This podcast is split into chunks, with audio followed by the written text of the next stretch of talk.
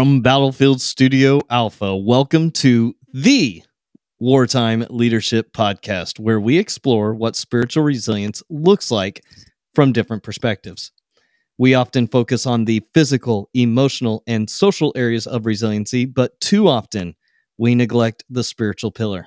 Now, this looks different for everyone. We will be exploring what spiritual resilience looks like in the lives of our guests, who are people from all different walks of life. I'm your host, Nathan Coy, and this season has been sponsored by SuccessDraft, where we help you transform your dreams into drafted plans. Head over to successdraft.com to get started on your future today. Hey, folks, we have hit a milestone. This is the first episode of 2023. Ooh, that's crazy. 2023. Now we're obviously we're recording this slightly before. In fact, uh, my friend today is Caryn. Uh, she's actually one of my wife's best friends, and her husband Dan is one of my best friends. But they have decided to up and leave us from South Carolina and return back to Ohio. Now, here's the funny thing: they're Ohio State fans, and uh, today happens to be the day that Ohio State got beat by Michigan. Makes it even better. Oh, it's terrible. See, you moved back, you moved away from here, and all of a sudden they lost again. Yeah, it's not not my doing. I didn't watch. well, I watched a little bit of the game, but it's not my You- it's not my fault. You probably heard Dan most of the time. Just I was Probably. shopping today. it was today was a, a nice, quiet shopping day where everyone in this in this area was glued to a TV. So I was out there shopping with a couple other wives and my son. So it was a good day. well, it's it's great to see you, and and I know that it's a nice warm day in Ohio, which is very very rare for the winter. So you said tomorrow it'll probably be negative two. Yes, yes. If they say if you don't like the weather in Ohio, wait about 15 minutes and it'll uh it'll certainly change. So it was a You know, it's actu- quickie. It's funny that you say that because of the fact that Will Rogers was the one who said that. And he was speaking about Oklahoma weather, but it almost seemed like everywhere that he went, he would say it. If you don't like the weather in Ohio, Yeah. just stay 15, it'll Oh, change. yeah. Don't like the weather in Washington, just stay 15 minutes, it'll change. Yeah, it's definitely not original. Not at all. It's, it's Well, hey, Caryn, you know how this works because you have been a faithful listener since episode one, and I'm so grateful to have you. And now we get to, I get to be a part of helping you tell part of your story, part of your testimony. And I'm really looking forward to it. But you know how it is. Before we get into that, we have to ask the random questions. okay. And and now these are actually completely random now because I have a random question generator. Okay. So, question one If you were stranded on an island, Oh, what is one item that you would take with you? Um, I would take, although I wouldn't have cell service. I well, I guess I couldn't take my cell phone because how could I charge it? I would I would take something so that I could listen to music. You know, it, it would be something. So if it's a Walkman, but I I don't know how it would. I'd have to have a lifetime supply of batteries. I don't know, but something. yeah, we're not that I- airdropping them. I'm sorry. yeah, I can't. Um, I can't really go long periods of time, especially solitary time, without music. You know, without being able to sing or being able to, you know, just have that any kind of music. I'm I'm down. Well, now I was about to say, like, you have an absolutely beautiful voice, and you play Oh, the you play the keyboard. So, I mean, I you could almost just imagine it.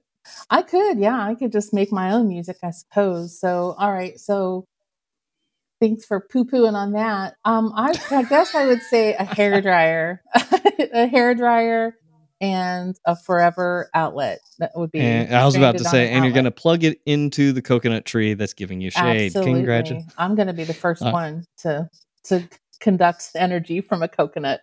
is, is that the right word? Forget about you, Gilligan, and Doctor whatever your name was. Haha. Three hour tour. What is your favorite movie?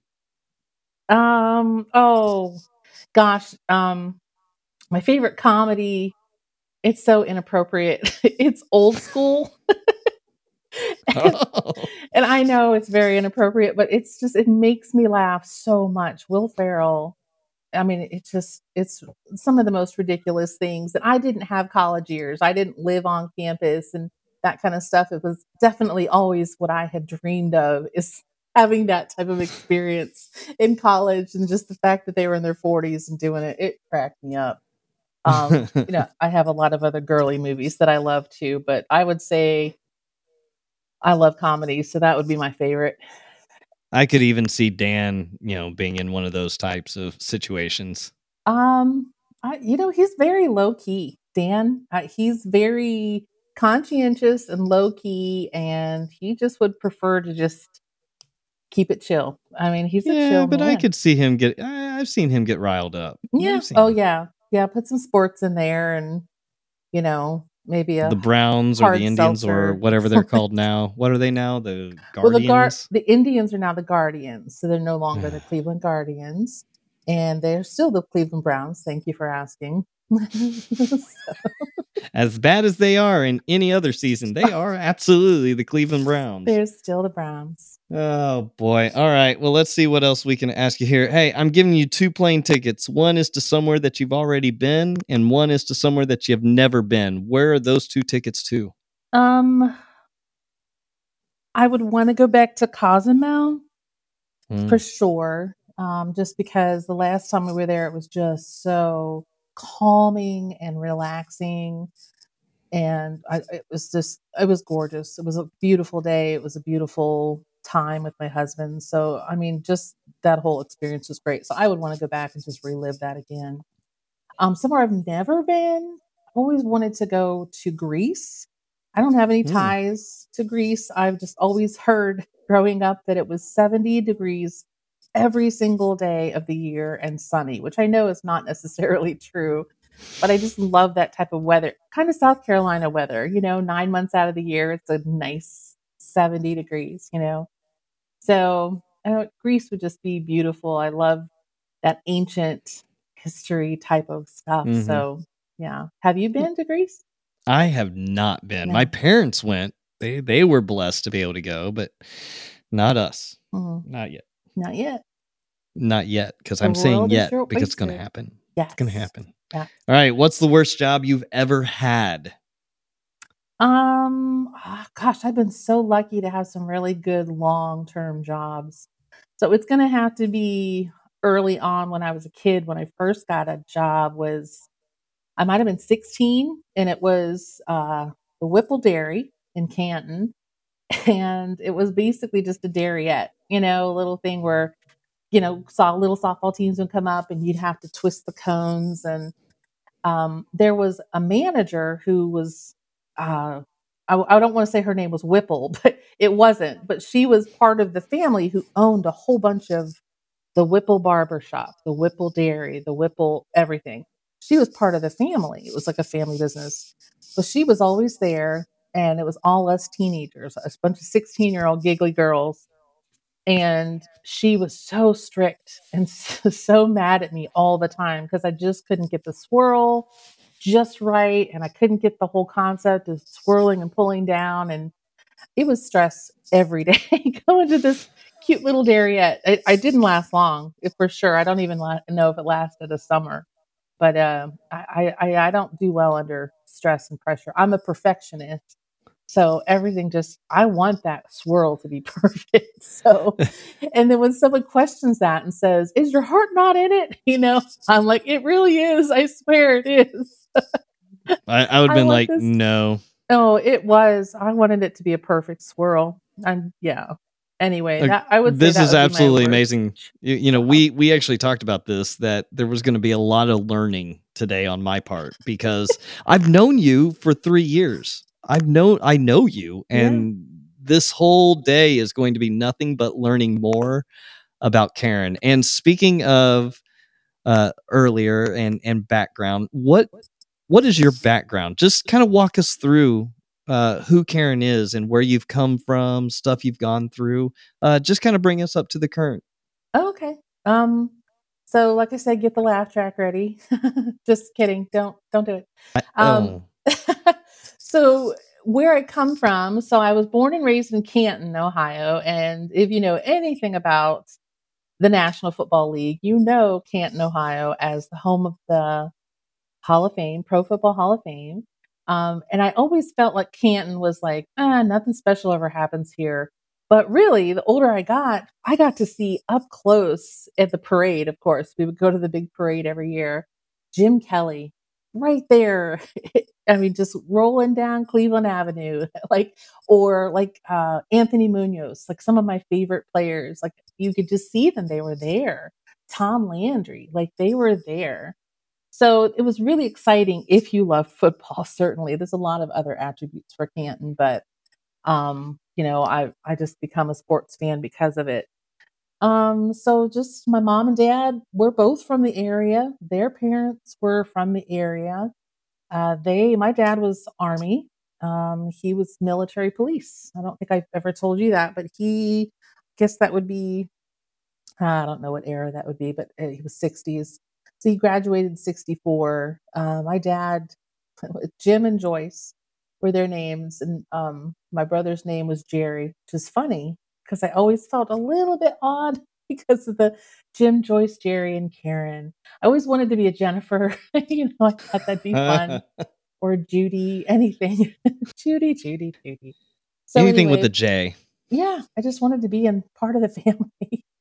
So they got married um, after he, you know, finished his his service. My dad was uh, he was a really multifaceted faceted dude. He was um in high school he was a gymnast, which was I thought I think would be rare for a boy, but he said he could walk on his hands all the way across the gym and back. And he was uh, uh he was a mechanic, he was a carpenter, he he was a musician, um, a great musician. He was in a band, he was a singer, he was handsome, he was smart, he just had it going on my mom, you know, wasn't much to uh, to slouch about either. She was a pretty young girl. She kind of had a rough family life, um, but she um, left, you know, home after they got married, and she brought along a couple of her youngest siblings to finish out their high school careers. You know, so she sort of let them live with her while my dad was overseas. So when I was born, I think one of my aunts still lived with us. You know, she was sort of raising those kids too. Um, you know, after they had us, I guess their lifestyle was sort of 70s party mode. You know, my, my dad's a musician, so a lot of time at you know playing out at bars and clubs and they one of my favorite things is, i think the reason i love music so much is that there was always so much loud personality in music. Like the the people that I were I was surrounded by, they were just um larger than life to me. Like I remember my dad inviting some guys over and we had an old upright piano and I didn't know, I was little. I don't remember what age, let's say 3 or 4, but I remember being right beside the piano and a man with long hair, I just remember thinking he looks like John Lennon like it could have been, sat down and played Let It Be and sang it. And I thought it was the most beautiful thing I'd ever heard. And for him to be able to play and sing at the same time, it completely blew my mind away. And it's not like I was like, oh, then I wanted to learn how to play piano and sing. It, it was just an amazing thing to be around. Um, you know, my mom would wake me up because I would fall asleep I, she would put us to bed. The school's on Monday, but the guys would still be playing down in the basement or wherever. And I couldn't hear him from my room, but I remember sneaking to the top of the stairs and laying down and listening to him play. And my mom would wake me up in the middle of the night and pick me up and take me back to my room because I just wanted to hear their voices, just to hear them talking. You know, you know when you if you're in the car, you're little and you lay your head on your mom's chest and you hear her talking, like that kind of sound, like that muffled. I just, I loved it. So it was just, we were just surrounded by music and eight tracks and vinyl. so, um, but you know that of course that kind of lifestyle for my parents my mom spent more time with us as we were growing up my dad was still in a band um, they they they didn't always go out together so you know there was always that tension where my dad would go out and come home and, you know, "You were out late," that kinda stuff, when we were small. Um, some arguments, some fights, just because, you know, "Where you been?" and, "Well, it's of your business, you know where I was," that kinda stuff. You know, it wasn't anything, um too terrible that I can remember being really young, but I do remember it just escalating. So my dad was a mechanical engineer for a big oil refinery right there in Canton, and, uh, he fell from um, a machine, I guess it was a couple stories high, and the way he explained it, he landed flat-footed on the cement, is how he explained it, and it, of course, popped his hip out of socket, shattered his, um, hip and part of his femur, and it was it was a mess. So he had to have hip replacement surgery really early, I guess. He was born in '46, so this happened in the early '70s, so he was young. So he changed from being the full-time, you know, breadwinner to my mom, where she works she was a pharmacy transcriptionist. She worked more outside the house. She got a job at the Timken Company, which was a really big, um, company there in Canton, like a a steel plant. So she got a job there doing assembly work, and my dad then was, um, disabled, you know, he was at home all the time. So the roles changed, um, but the party drinking kinda turned into day drinking, and of course, day drinking turned into, you know, the band sort of fizzled out. We all have kids now, so I'll just drink at home alone, and and, um, you know, uh I mean, if somebody says the word alcoholic, I don't imagine my dad as an alcoholic, but now what I know, he had a lot of those tendencies. He was going through severe depression, um, I'm sure quite a bit of anxiety, uh, and like I said, he was super smart. So I think now, because I'm an adult, he just didn't have an outlet for those things anymore, and again, his friends had all moved on, maybe because he wasn't able to go out as much, or he was trying to be a family guy, trying to stay home, but it just it ended up being a lot of resentment, you know, at home, and suddenly uh, gosh, to to I guess to describe it, I don't wanna spend a lot of time on it, but, uh, some people say, like, walking on eggshells, um, with someone who has acute anxiety is is kind of that it's that feel, Yeah. but eggshells wasn't even the word. I wouldn't say it wasn't at least eggshells, you expect something, you expect a crack or a crunch underneath. Like, I would come home from school, and I guess I'd be, you know, early teens, and if I said hi to my daddy, which I was daddy's girl, you know, we were so similar, um, we loved the same things, he cooked, and, you know, he was my he was my daddy. But if I said, you know, "Hi," and he wasn't in a mood, uh, you know, it was okay, but if I said "Hi," and he was in some kind of a mood, I would you would I would know it. You know, I guess I I don't know how to explain it, it was so volatile. You know, he was volatile. If I didn't say "Hi" it could set him off, and he was already in a good mood, so it was like my actions dictated his emotional response. That's the Y best way your action drove his reaction. Yes. Yeah, and, so I was terrified. I so what I did best was kinda sit back and not cause any reaction at all. So I ended up being, uh, very introverted, um, and my mom's very outgoing. She's the life of the party, she still is. She's so funny and just a a a just a ball to be around.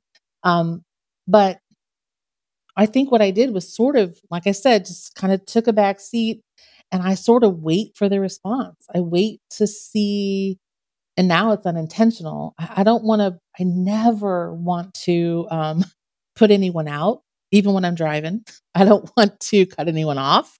Like, "I'm sorry, I'm sorry." Like, it's just, like, it's it it was just a natural reaction, you know? Like, I love my dad so much, I didn't wanna see him upset, so just avoiding. Avoidance was my biggest, um, power, I guess, at the time, so Anyway, um, Wow, so that's that's a lot. I mean, even in that short little bit is is a huge uh, that's a lot of new information for me, you know? like, But I mean, we see that a lot in the military with a lot of the when you when you take somebody's mission away or when somebody loses their mission, they they they they they become lost and they don't really know. So in the case of your Mm, dad, you see you see that on on multiple different fronts where now his breadwinningness is taken away from him and he just tries to adapt to what's there with him. And you it's it, it almost seems like it was really really hard on you to be able to see that adjustment over that period of time because you started to see how your dad started to treat you in reaction to a lot of that. Yeah, yeah, for sure. You know, and when you're going through it, you don't see it. And honestly, that's funny you say you you're just learning these things in the last 3 years, you know, you've only known me for a couple years, you're learning some new things. I recently just sort of came to terms and learning some of these why did I act react the way that I did? Um, I used to hate my dad. I used to think, "I wish he just wouldn't come home." Like, I didn't wish hurt and harm or terrible disease on him. I just wished he didn't he would just go away.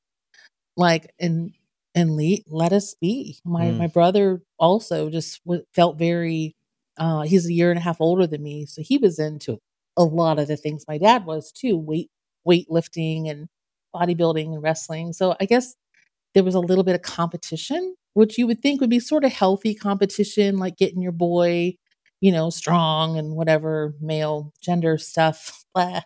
Um, sorry.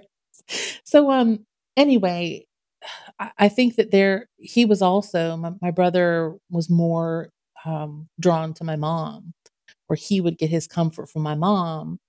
Um, uh, my dad was my comfort, you know, so it just it did kind of dwindle away, but I didn't see it happening while it was happening. I'm just like learning, "Oh, okay. This is and it's it is so cliche to say, "Oh, I went through therapy and they're tell me about your dad." It's just it's in every comedic thing ever. Get the laugh track ready, but, like, honestly, um, I don't blame my dad for anything, and that's what I've come to terms with. I I used to like I said, I used to hate him, and then I for a long time, I really resented my mom, thinking she coulda left him. You know, they divorced just before their 25th anniversary, and I was in my 20s and already had a child of my own wow when yeah, when they separated. It was very, uh, very physical, uh, you know, she felt very threatened, and she was. So, um, it really escalated over the years. So I really resented my mom for a long time, and it did change how I saw myself as a wife and how I wanted my kids to see me. And I made some pretty reckless decisions based on uh, that resentment and that um, I just didn't want them to feel uncomfortable, and I didn't want them to resent me because of how my husband treated me. Um, so it did later. Um, you know, so again, I'm, I don't blame him because even you saying what you said about losing your mission, losing your dream, I'm sure he had a lot of dreams. And he said a lot of things to me growing up, you know, like I wanted to study music in college. And he said, Well, well, any good parent would say, okay, do you want to be a performer or do you want to be a teacher? Because it's two different things. mm, Being a mhm. performer is one in a million if you want to make it big, you know. And back then in the 80s, we all wanted to be You know, I wanted to be Miss Whitney Houston number 2. Like, I wanted to do that. I wanted to be the leader of a band, a Joan Jett, you know, I just I wanted to do that. Um, in reality, I knew that probably wasn't I wasn't lucky enough, but just some of the things that you you think, "Oh, I'd never tell my kids what my parents told me. I'll never say that to them." He said to me, "Oh, boy, I just I don't think you have what it takes." And that's all I heard. What he meant to say was, "It's a 1 in a million chance to get found." You live in Canton, Ohio. we'd have to move you to Nashville. Like he never quite finished that, or maybe he did finish it, and I just only heard the bad part. I heard that I, and his dream was gone. So I think for me, if I would have been able to live that dream, some parents would go, go, go, go, do it. Um, where his reaction was more like, no, uh, I was on that track and it broke my heart. So I don't want it to do that to you too. So he sort of shut that down. It's kind of it kind of like what we say a lot with our son: hurt people hurt people, and Yes. and and dad was hurt a lot, Mhm. Yeah. and and so in turn, it's not that he wanted to hurt you, but it was more of a reality check of rip off the band-aid, done. Yeah. Yep. Exactly. And I've I've said things to my kids with every good intention to protect them. Um, like, oh, maybe you don't want to do that. And it still I hear about it. You know, my my oldest is 30, my youngest is 25, you know, thereabouts. And I still hear, "Oh, remember when you said that to me? Like, oh really? Like it really affects, you know. It- it's more of a protection in your case. Like you're you're you're seriously trying to protect, but words matter. Yeah, for sure. It- yeah, they mattered, especially from him because he was my daddy, like I said. So, um, I, I would say about third, fourth grade, my mama thought it would be a good idea to take the kids to church. I mean, they have seen stuff. You know, my mom woke us up in the middle of the night, put us in the car in our pajamas, and took a trip down to the bar to see if my dad was there. She went in, gave him her two cents, came back out, drove us back home. And we'd seen some stuff, we'd heard some stuff. Um, and she thought it was a good time. So we started attending this little Pentecostal church, a little tiny um, thing. The preacher was, I would say, about 15 years away from retirement, but man, I never like he was one of those preachers that was soft spoken and you knew to listen when he spoke. You know, it was just he he just didn't command power or respect. He, there was just something about him that was so knowledgeable. And even as a third, fourth grader, I just adored him and his wife and his family. His daughter played the piano. It was just a small church. But my mom got to know a couple, and because they became friends, kind of like the two of us becoming friends with you and Lena, you know, it just kind of gave them community, gave my dad a reason to come to church. So he started coming to church, you know, probably a good six months after we did. He got real involved in um, the running sound. He bought the church. He donated a giant sound system, which was way too big for the small church. But he had an up and coming 10 year old who was going to be a beautiful soloist in the church. So he bought this beautiful sound system and had that special reverb coming off the rafters, and it made me sound like Amy Grant, like 2.0. It was great. So, and he, you know, he he played guitar for me and I sang. We had tracks back then and you know, a lot of my um I would say a lot of my confidence came from performing in church in a little place where no one judged you. They were just nodding and smiling at you and you know, whether you sounded great or not. But, you know, I knew I sounded good. I knew because it moved me. You know, it it something was moving in me um, something was lighting in me, you know, when I sang, but especially the the songs that I chose, I was always a really serious kid. Um, not mature at all. But I was just serious, you know, when all the other kids in the youth group wanted to get baptized because it was the thing to do. Everyone was, we're all saved. Let's go get baptized. And I was like, uh, I don't want to do it because everyone else is doing it. Um, so I was, of course, like, "Why are you so dramatic, Caryn?" And I was so dramatic, but I I bowed out when everyone else got baptized. I wanted to make sure it was serious for me, and maybe I just wanted to be in the spotlight. Didn't want to share. I don't know. I was a girl, but I mean, you know, Jesus I mean, you me. were the you were the Amy Grant 2.0. So I was. I sounded like it. It's uh, it's all smoke and mirrors. Well, here's here's So- the here's the real question though. Early '90s, did you have the big hair? oh, I, I had great hair. Well, once my mom stopped doing my perms for me, I there's a picture somewhere. It was eighth grade, right before high school. Oh, bless him. So my mom uh, said, "Let's go get you a body wave," which is kind of what I have now, a little curly wave. You know, my hair was poker straight, like very straight, very dark black. You know, I had bangs. It was I don't know. I wasn't trying to look like Cher, but it was, it was happening. So yeah, she, I had shorter hair, which I liked made me feel all grown up in the eighth grade. But she wanted to do a body wave just before pictures, which is the worst possible time. Do it in the summer. So she did, but my body wave turned out to be uh it was it was very tight curls all over my little short head and short hair. I remember the cutest boy in school was Brian. Um, I won't say his last name, but his, he sat in front of me in in class and a history class and he turned around and said did you stick your finger in a light socket it's the worst possible thing oh, geez. any cute boy could say to a girl and i of course i was terrified i was shy i just sat there like uh, you know a statue i was oh it was awful it's terrible Oh, that hurts. So, yeah. I would love to see And that I picture though. Sorry. i'll find it and i did have big hair so you'll get to see that too I, my senior picture I was a I was a smoke show man. I had I had the hair, the little curl and the the bangs, and I had the wavy long hair, and yeah, I was I was a little more like um uh I guess uh, I can't remember her name, Debbie Gibson type of thing. Ah, You know, I was a little more on the calm side of it, but I liked the big earrings and the bright pants. That was fun.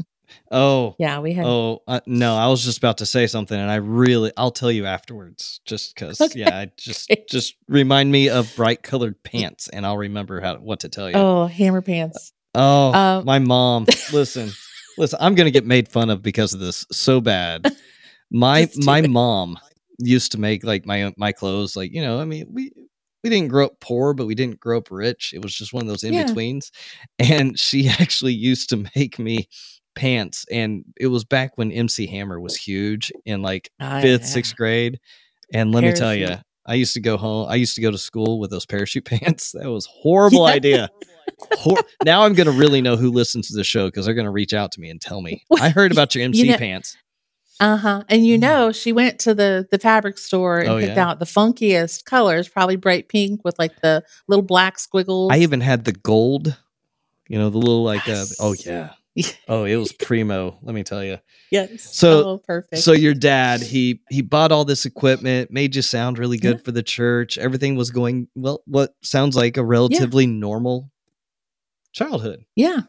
You know, and and seeing how other families interacted with each other because my mom and dad were like I said, they were they were life of the party. They were fun. They were nice people.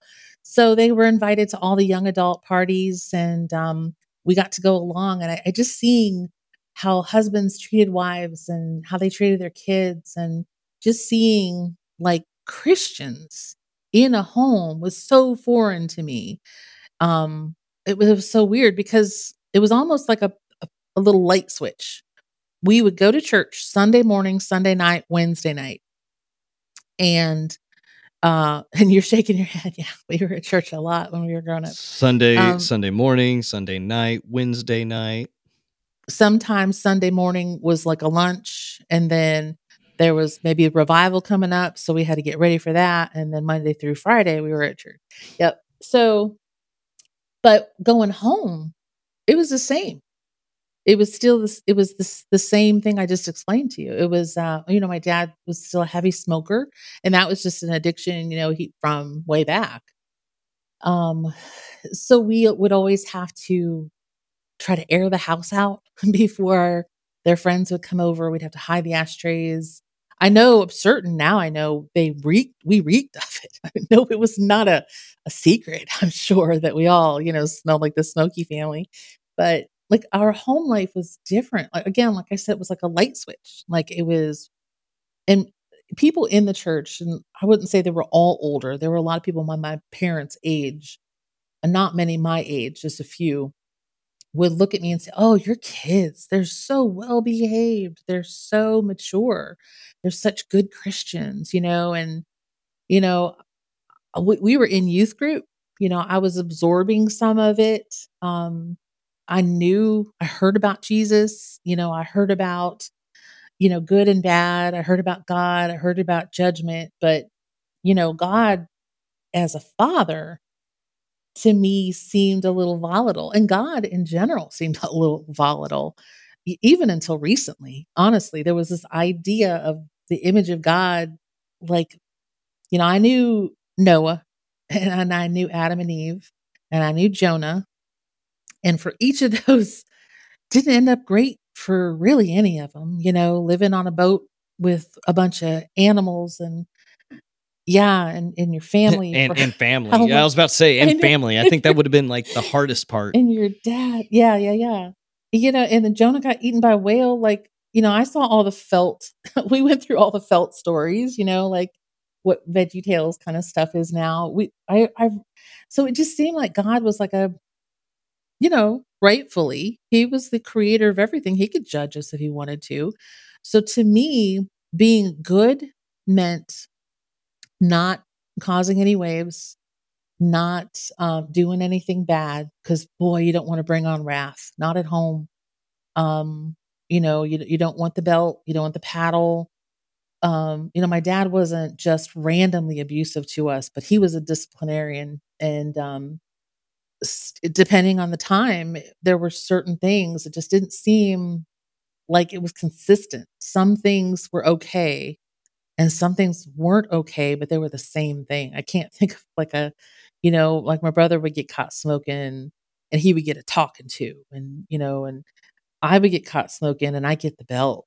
You know, like you, just treated a daughter differently. You know, like um. Anyway, uh, Well, I think it's the so stigma of a a man versus a a lady be a lady. right? Yeah, I think uh, you know, yeah, obviously that that still grew up in that stigma type.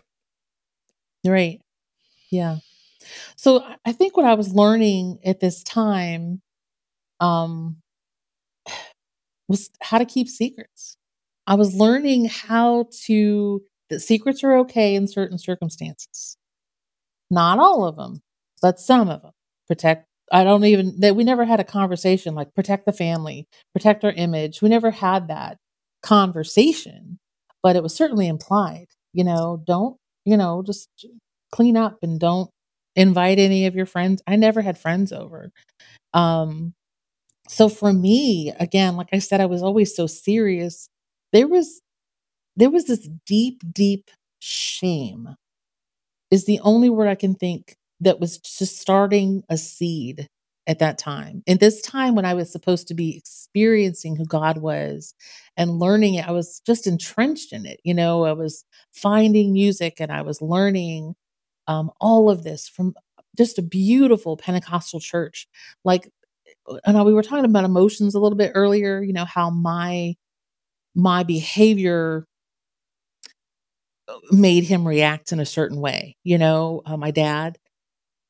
Church was a lot like that to me too. I, the only time I really felt what you would call the presence of God in a Pentecostal church is when everything was amped up. You know, the music was going and you were just like just on an emotional high. You know, that's when I really felt the presence of God.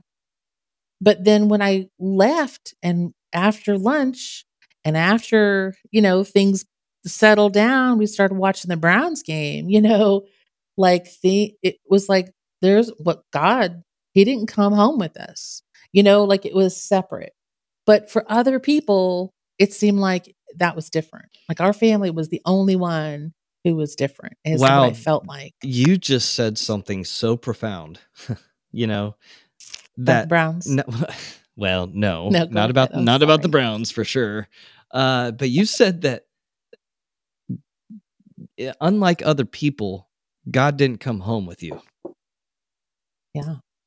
That that's It I just I think that that's the way I think a lot of people think that uh Christian life is so easy. Christian life is is so easy to get through life because you've done X, Y, and Z. But if you haven't grown up with that reality it, it is kind of like that it's kind of like well god's god didn't go home with us he didn't he didn't come with us Yeah. he didn't he didn't get Yeah. he didn't get in the back of the station wagon and, and join us on the way home uh so Yeah. so then real quick this is i think a perfect moment to be able to bring up how do you define spiritual resiliency then Um, so based on just my personal experience, because that's the only thing that I obviously you're asking my personal experience. For me, spiritual resiliency, it right now has to do for me with the presence of God. Like understanding who God is defines who I am. So knowing that he is not that God that is just judging me. He is a God who didn't want to judge me.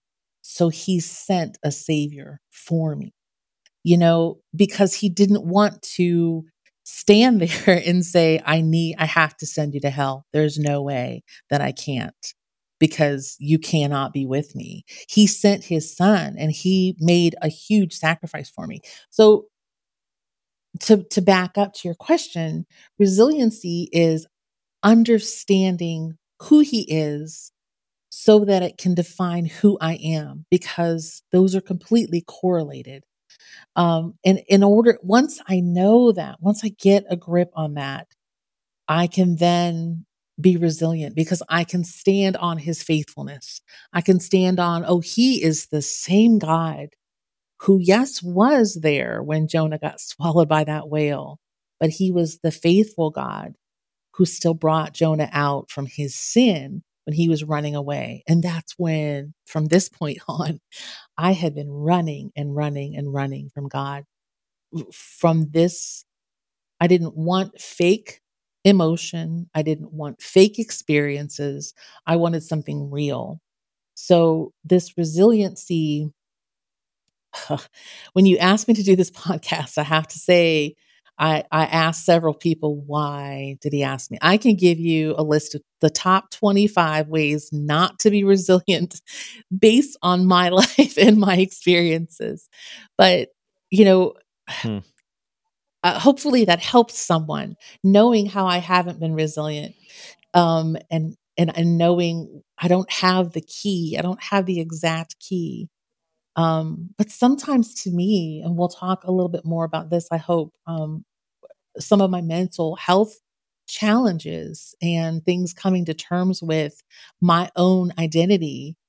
Um, several things happened, have happened in my life that changed my identity because I didn't have a good grasp of who I was or whose I was, I guess I could say. Like my parents, I didn't want to be theirs. I didn't want to be a sister to my brother.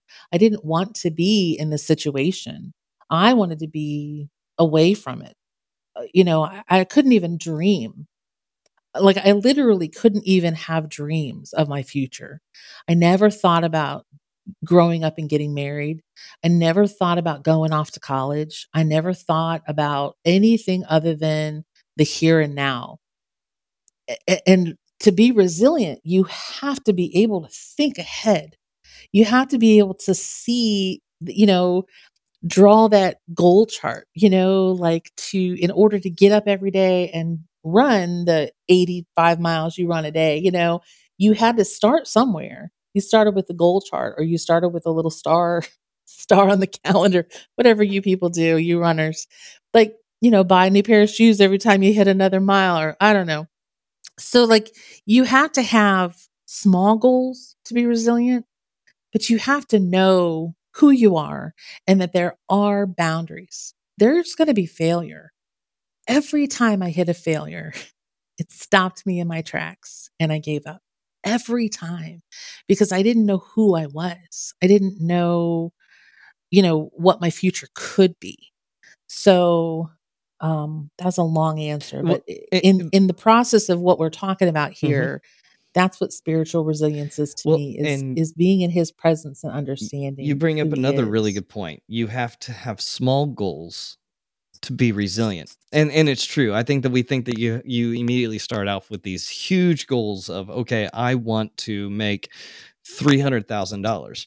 Well, you have to make $1 before you can make $300,000 in a, in a lot of cases. Yeah. And that's a small goal that's building up to that bigger goal of eventually having X amount of money. So I think that we forget that you have to have those small goals in order to be able to develop and get those big goals in life. Now, you explained yeah. what how what spiritual resiliency looks like to you in that sense, but how what in what kind of a situation because I know you you've got a lot more to the story that we haven't even gotten to. And, and but I'd like to know a situation, a time or mm-hmm. 3 or 4 of when you had to rely on spiritual resilience in order to be able to make it through, to get through that situation you were going through in life. Okay. Well, I'll I'll just go backwards instead of starting at the beginning. we'll start from now and go backwards. Um, because spiritual resilience, resiliency was never something like you said in your intro. We we focus on the physical, the emotional, the mental part of our well-being, but we often overlook and and and not think about spiritual resiliency. I always thought spirituality was um uh just something that you obtained. You know, like you, you just or you just had because you went to church, you know, um to being resilient. Whew, um I found recently spiritual resiliency in community. So my example is um, five years ago, uh, Dan, my husband, got a job at Caterpillar in South Carolina, and we moved. I we both lived in Ohio all of our lives. I was 45, and he was a little older than that.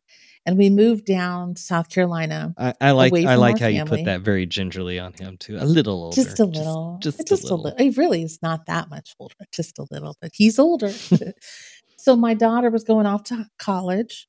My son um, was moving out and going you know, doing his own life and getting an apartment on his own.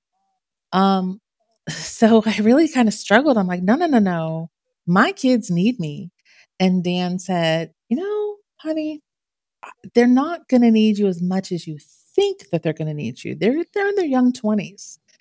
I said, but oh gosh, if they need me for 1 minute, I want to be right there out of 365 days a year.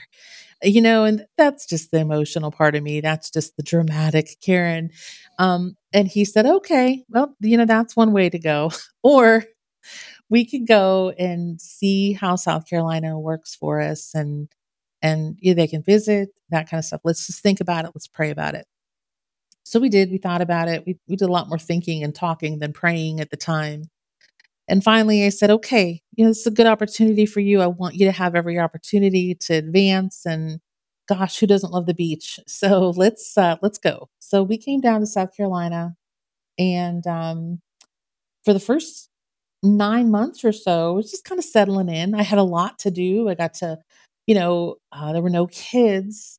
So I was working from home. I was finishing up some classes, you know, remotely through Kent State. And then I was designing a house, you know, like getting new furniture and fun stuff, you know. It's about the first six months or so.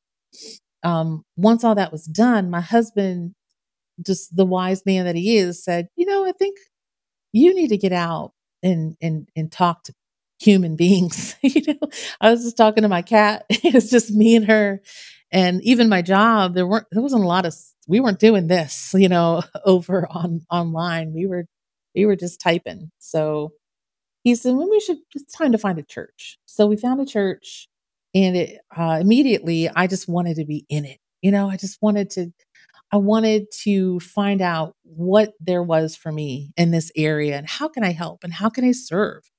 And um, we got involved in small group and immediately just started feeling challenged by the pastor um, to share uh, what God has done for us and not only share, but just grow. Let Him continue to do what he is plan what what he's already planned. Just give him an opportunity to do it. And in order to do that, be in the word, you know, get in community, uh, start doing your life with other people. That doesn't mean y'all holy rollers to stick together and only do what Christians do. We all go to Hobby Lobby and Chick-fil-A together and nothing else. and we we wear one-piece bathing suits at the beach. And you know, like, it, it's not that That's, was, that's it's a little different. Like we're literally doing our lives messy, ugly, nasty, gross stuff, you know, like not nasty, gross. You know what I'm saying? Just life is gross, you know, babies puking and, you know, um, adoption and infertility and trauma. And we were just doing life together and victories and buying houses. And um, so I felt good. I felt good about where I was in my walk with God, right? So it had been, I would say, a solid year. Christmas had come and gone. I wasn't, I think my daughter came to visit, but you know, a new year started. It was winter, it was quiet in the house. Um, and I started to um, realize, oh, you know what? I'm not not all that good of a person. And I, I don't know what brought that on, that thought. I'm just not a very good human being. And I was kind of negative to Dan. So I'm really not a great wife. And oh gosh, I'm a terrible mom. My kids need me. You know, they're both struggling with certain things and I'm not there. Oh god, oh, I'm a terrible daughter. Sheesh. You know, like the things I've done. And those thoughts would come, I would say about once a month, you know, for a couple months all this time I'm serving in the church. I'm part of the worship team. Um, we're giving, we're sharing, um, you know, we're living life with other Christians and community, but I'm not talking about this stuff because, you know, it's just their thoughts. But because I didn't talk about it and I didn't share, um, eh, the once a month thoughts started coming more like once a a week and once every two, three times a week where I would just feel so tired, you know, I knew I was moody. I was depressed. I missed my family. I missed my daughter. Um, so I would just go to bed early, uh, which again, not being a great wife, you know, and I wouldn't always have any dinner done, like things like that, things just to bless my husband. I wasn't wasn't doing what I could. And so it just made me feel more miserable. And then the thoughts started coming more like once a day. And then it got to be once every couple hours, once an hour. And I would say by fall, it was every minute of every day. I was different when I was in church, and I was different when I was home. Like I had fallen into a trap in my mind and I couldn't get out. Like there was a door, a trap door, and my foot was stuck in it, and I just kept pulling on it, and it was like quicksand, just pulling me farther in. And I couldn't stop thinking about it. I was so angry. Uh, and I mean, I could worship I could worship with the best of them, and I felt God, and I was praying for people. I had a list of people that I was spending great amount of times praying for and and ministering to. In the process of all that, my prayers felt like they were just bouncing off the ceiling and I would read and it wouldn't I wouldn't understand it. To read the word and I wouldn't get it. I just wanted it so bad. I'm like, "What in the" so I just kept living life. I must I'm a bad Christian. I'm a bad daughter of God. I'm a bad musician. I'm old. Nobody wants to hear me sing. Nobody wants to hear me play. What? You know, it was it was bad. It was rough. And so many times I wanted to be done. I was tired. I was really tired. Um, so I started making plans, serious plans, um, to be done. Um, I could, I could take a trip and it would be very easy to not come home, you know, um, to, to make it look like an accident. I'm a planner, I'm an organizer. So I was gathering financial documents I was gathering life insurance passwords and making sure my husband had everything he needed to know for when I wasn't going to be there. It was I was planning. And it was as soon as he would walk out the door, I would get my folder out and I would make the plans. And I, I was ready and it was I was more certain about this than breath in the air that I was going to do it. You know, suicide ideation is uh, tricky because some people say, "Oh, a lot of people have it." A lot of people have those thoughts about suicide. It doesn't mean you're actually going to do it. Um, but boy, uh, um, speaking, talking, not living in your own shame is the way out of that cycle. And I had never learned to talk about my shame. I had never learned to honest be honest with my flaws and my failures. I, I could tell you that you know I don't always read the word every day. That's a flaw. But my deep heart, things I didn't think I could change. I don't think I can change my ment I mean eh, I hope someone will forgive me if I say this word. It's the craziness that I felt in my head. I felt crazy. Look, no one else is like me. No one else th- thinks like this. And if they do, they're doomed too. You know, it it was it was so strong. I couldn't talk myself. And I'm a you know me. I'm a glass half full person. Oh yeah. So if a friend comes over and says, "I have this problem," I had an answer for them. I had prayer, I had the word, I had worship, I had the presence of God. I had everything, every tool that they needed. But I didn't have it for myself because I didn't know where it was hmm coming from. Like it's all it's almost easy to play the game in what ifs. hmm But when the reality, you know, happens and you're in it, I I couldn't I, I couldn't come out of it. So so many times I'm sorry, you want to No, you're good, Caryn. Uh, I think that we forget too often that you you can't give out what you don't have yourself, but that also works in the reversal. You know, you're you're giving out a ton, and you didn't leave Mm, anything on the side for yourself.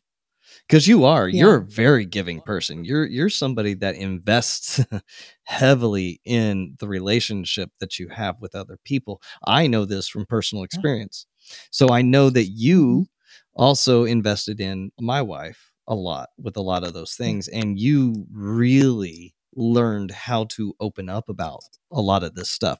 So whereas you were feeling the craziness come and set in sorry lack of a better term one that you used yourself Mm, the craziness that you felt kind of setting in and that that heaviness of the fog coming down um Yeah. y- there was That a was lot of ways that the fog. That the people around you because you had invested in those people and you'd invested in those relationships what did they start to see to help you Mm. come out of that So, um, Dan, of course, saw something um, because I really wasn't talking, but he would hear me. Oh, you'd drop a spoon and I'd say something really mean about myself. Just dropped a spoon. I couldn't stop the words from coming out of my mouth, you know? So I was so critical of myself and I would make fun of myself. Um, so he would send me texts in the middle of the day and just, you know, hey, sweetheart, are you okay? And um, oh, you know how many times I started a text, nope, not okay. I just wanted to tell him, but I deleted it. And so I probably spent, uh, I probably started about 20 or 30 texts or messages or dialed phone numbers to Lena or, you know, uh, to my husband to say, I need something. I, I know this isn't right. I need to change. Something has to change, but I couldn't do it. Like I couldn't follow through. So I don't know that anyone saw outside of my really close inner circle, which was just you. Um, I actually did have a really close friend in Ohio. We we were still Uh, she's one of the sweetest people, my a coworker of mine. She's one of my best friends. And during this time, we really grew apart. Like not having uh, personal conversations anymore. Uh, just business, only business. Just get the work done, and I would I would sign in, I would sign out. Um, so she noticed, and it turned into me being um, scared that she was going to replace me in a job or something. I mean, it was there was so many weird things happen. I'm a terrible coworker. All those terrible things I am. So I thought she was justified to do it. So we there was a strain on my relationships with my friends for sure back home because I was so isolated. But one day I pulled up a text and I texted your wife and said, I'm not okay. I need help. I mean, I'm I'm stuck. And she, and it was 22 minutes. She was at my front door. Um sitting Indian style on my floor and she just listened. She heard everything I had to say. And she, your wife, when your wife prays, I I almost picture God leaning up on the edge of his seat to hear. You know, like she like she again not commanding, not you know, like in a determined type of prayer, like, you know, you claim that we would be blessed and let's, you know, claim it and name it. And she's not that prayer person. She is the person that knows the word and she prays the word. And when I say the word, I say the truth. She says the truth in her prayers. And that's what I had been missing. I had been so de- d- depressed with the lies that I just needed to hear another person Mm, say the truth. And it was, I've had low times. This was the lowest. Um, but I can tell you, since that day, I have never been as low. Never again. So there was a healing that took place, and the healing came from the truth being spoken in my home. and the truth being spoken to me from someone who God put right in front of me gave me this resource. And this resource had been playing had had been playing this role of life with you for years before I knew her. Had met Jesus on her own, had been growing in the truth of the Lord, had been had come into my life at just the right time. Like there was no coincidence about that. God wanted to heal me on that day at my lowest Mhm. point, and he did on that day. So your question was about how resilience pl- how spiritual resiliency and a story about this. Spiritual resiliency to me is not only the presence of God, but it is hearing and knowing and speaking the truth. And when I say truth, I mean the Mhm. capital T, the truth. Um, you know, we we live in a culture, it, it, good and bad, that we speak our own truth. You know, we speak our own truth, and uh, again, good and bad. You know, sometimes people need to know themselves. They need to speak how they're feeling. They need to speak their emotions. They need to speak their fears and their confusion. That's their truth. That's what they're living in, of course. But the capital T, truth is for me in my life and my spiritual resiliency is going right back to like you were born into this family that you didn't understand. You didn't feel that you fit in because the truth is you don't fit in here. You don't fit here in this world. Where you fit is back in the arms of your father, who you were created in his likeness with all of his love. I mean, if you want to talk about emotion, God's not an emotional God. Imagine the type of emotion's not the word, but imagine the type the amount of love that it took to give up a part of yourself, to become human in this time, to give everything for me, for you, for us, because he just wanted us to be back. He just wanted us close again. Like, imagine that amount of love, that unconditional love that I never felt, I never knew. So, spiritual resiliency is knowing that truth and living in that truth and reminding yourself and others of that truth. Because immediately I was no longer shy about my shame. I was no longer shy about my fears, about my, um, you know, my depression. Um, I, didn't run out and scream it to my neighbors and scare them, but you know, it, when I had an opportunity to talk about it, I did.